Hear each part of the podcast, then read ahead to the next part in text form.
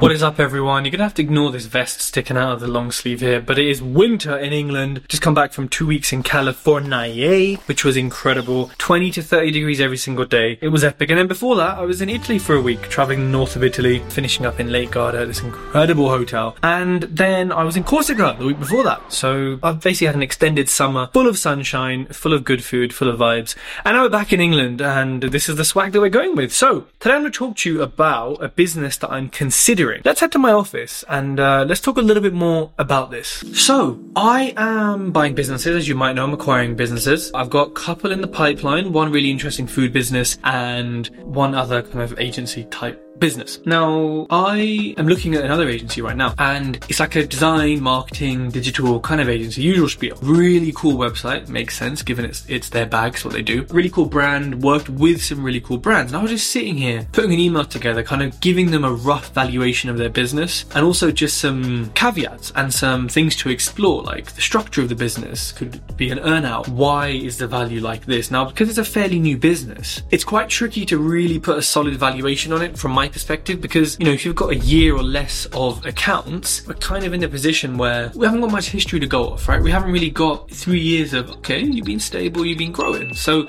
that's one of the first issues for me when looking at a business is this stability piece. And this one doesn't have it. And it's not any fault of their own. I happen to reach out to them, they're interested now, but it's quite early. So when you're looking at accounts, when you're looking at things, you have to just be a bit more careful. And, uh, you know, the valuation from my end does drop because there's just not that stability. You know, if I'm buying a business, I want to know that after buying it, it's going to continue like it has for years. Not, wow, you had an amazing first year, but then you know, like it needs to be good and consistent. It needs to be boring. Actually, it's me like like that. I don't want some crazy shit. And also this one, the monthly turnover is there are some drastically different monthly turnovers. Now that happens. Businesses have seasonality. They win contracts. They don't. They, you know, there's lots of reasons for this, and that's not an issue in itself. But when a year or so is the only stability that you have, it makes it trickier. But again, it could they could, they could have been consistent for the whole year, and yeah, that would be great. But then it goes back to the bigger picture of it's still only a year. And by the way, this could mean that it's just too early. You know, if they're not ready to accept a lower valuation, and you could argue why would they, unless they had, you know, they, unless they had to get out of the business, then it is what it is. And I'd say that to them. I'd say, look, here's the value, but in two or three years, this is going to be different if you carry on like this. So don't know if it's in your interest to sell. You know, but for some people say, look, we can't, We've got other projects, we're leaving the country, we're just, we've got funding for whatever. You know, there's so many reasons why. So that's one thing I'm looking at is that is the time. The second thing is skills like creative skills. Like with sales, you can train sales and you can make someone do hundred cold calls and understand selling. And I, I think there's a lot more training that can be done. When it comes to like design, branding, creativity, I mean, you can teach it, but I just think some people are better at it. And hey, that goes with sales as well. But I think sales is more teachable, for example, versus, you know, designing a packet of a, what, what is this, like a blood test. There's certain things that go into that that are different and maybe can't be taught as well. The second or third risk here is you leave as the owners owner and you're taking a chunk with you, a big chunk that in a, in, in a recruitment business and something else I might say, you know what, it's not as important. We'll, we'll sort it out. We'll get a replacement, whatever. I look at and say, mm, you're bringing your, your eye to it, right? Your own expertise and, and flair. Now, can we replace that easily? No you know you're responsible for the success so far as well as everyone else in the team because you're the one checking it verifying it making sure that it fits what you're doing and that's also why you've done so well. So that's kind of concerning for me is that you know when they and again this is a concern in all businesses by the way but some owners are a lot more replaceable and some industries have positions that are a lot more replaceable. I'm not saying I can't find another good designer and you know they can't replace them but it's definitely something I'm thinking about and that again affects the valuation. Another risk, I think this might be the last risk I'm thinking about, is is their staff structure. Because without going into too much detail, it's a great staff structure for running a business and it's great for maximizing profit and being streamlined. But when you're buying a business, actually, you kind of want it a bit more boring and you kind of want a bit more of a traditional staff structure sometimes just because it gives you more security of staff you know, when there's uh, the way that's kind of been done here, it's a lot easier for people to leave and disappear, and you know, there's a lot less stopping people, and there's a lot there's a lot less obstacles in the way of issues. And when you're buying a business, you're buying a business, and you want it to run and to not have these issues and have to deal with them. Now, you will, of course, but I don't need to pay for that, you know? Like, the risk is always there, but I want it to be as de-risked as possible. And this staff structure doesn't fill me with confidence when you're buying a business and handing over money for it. So that again is going to reduce the valuation. So I've put an email together explaining this to the seller. They'll probably come back and say, look, Tej, no worries, you know, price doesn't work for us, not interested. I say, cool. Yeah, it's taken me, I don't know, maybe an hour, maybe an hour and a half, including the first call we had to like review the accounts, go over it, write the email. And it is what it is, you know, you're one, you're one no closer to a yes. I'm hearing they might and say, hey, yes, cool. But I've had to reduce the price from what I initially said by about 20, 30%. Like not to them, but in my email before I've sent it. Because as I think through it, I'm sitting here thinking about it, which is why I turn the camera on, you know, the risks that are there are not ones that I'm prepared to take, you know, in this shape or form without there being a very good price.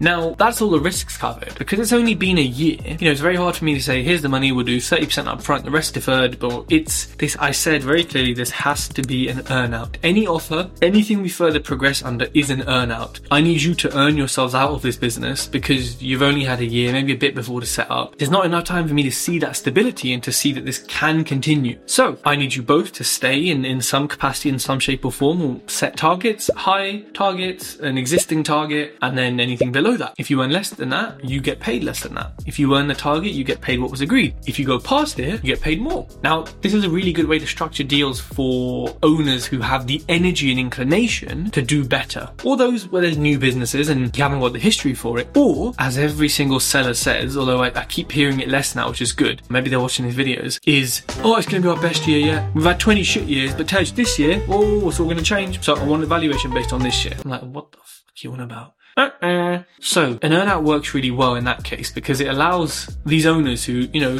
talk to put this in their chest and say, yeah, it is going to be our best year, and I'm confident in it. I'll prove it. If I don't, then cool, get paid what was agreed. If I do, then huh, me earn more. Obviously, the contract will set out fair terms. If World War III starts, well, there's always a war in this world, or if COVID round seven happens, then obviously there'll be some allowance for that, right? Whether it's an extension on the earnout, whatever. I like earnouts as a buyer, but I think also as a seller, it's also quite good because it allows you to make more money. However, obviously some sellers don't like it because there will be KPIs, there will be targets set. It can change things a little bit, right? And I think it's super important when you're offering these that you don't just turn it into a KPI house and just, right, here's a target, fucking smash the phones. You might do that anyway, but you need to kind of say from the beginning, look, yes, the target is monetary, but the real target is that we keep impressing our customers. They love us. They keep coming back. They keep giving us reviews. That's the real target is to keep that customer satisfaction and delivery for your clients at a high level. So those are just my thoughts, some raw thoughts as I'm talking through it on this business that I'm looking at and my sort of initial offer. It's not a, necessarily an offer, but an initial indication of where the offer would be. You know, when I'm buying businesses and looking at them, I try to get to the valuation as soon as possible because let's be honest, the only thing, the main thing any seller cares about is what you're paying for it. Yeah, I want my staff looked after. Yeah, I want this. Okay, that's fine. The main thing is the money. Like, let's just be real. So let me get them to that figure ASAP. Let me review those accounts, give them a figure, and if we're aligned, cool. Let's carry on talking. Let's learn more about your company. Let's hear about the other bits and bobs that you want. So yeah, if you're interested in learning about M&A, how to buy businesses, click the link in below. It's not me who teaches you, it's my boy D, Daniel, GQ model. He's taught me everything I know, helped me buy my first cleaning business, net profit 45 to 50 grand a year, fairly sort of straightforward business, doesn't take up too much time. I also got it for a very, very good deal of that 1x multiplier. And the business is paying for the rest of the business. So yeah, if you want to learn that, want to learn how to buy businesses, speak to him.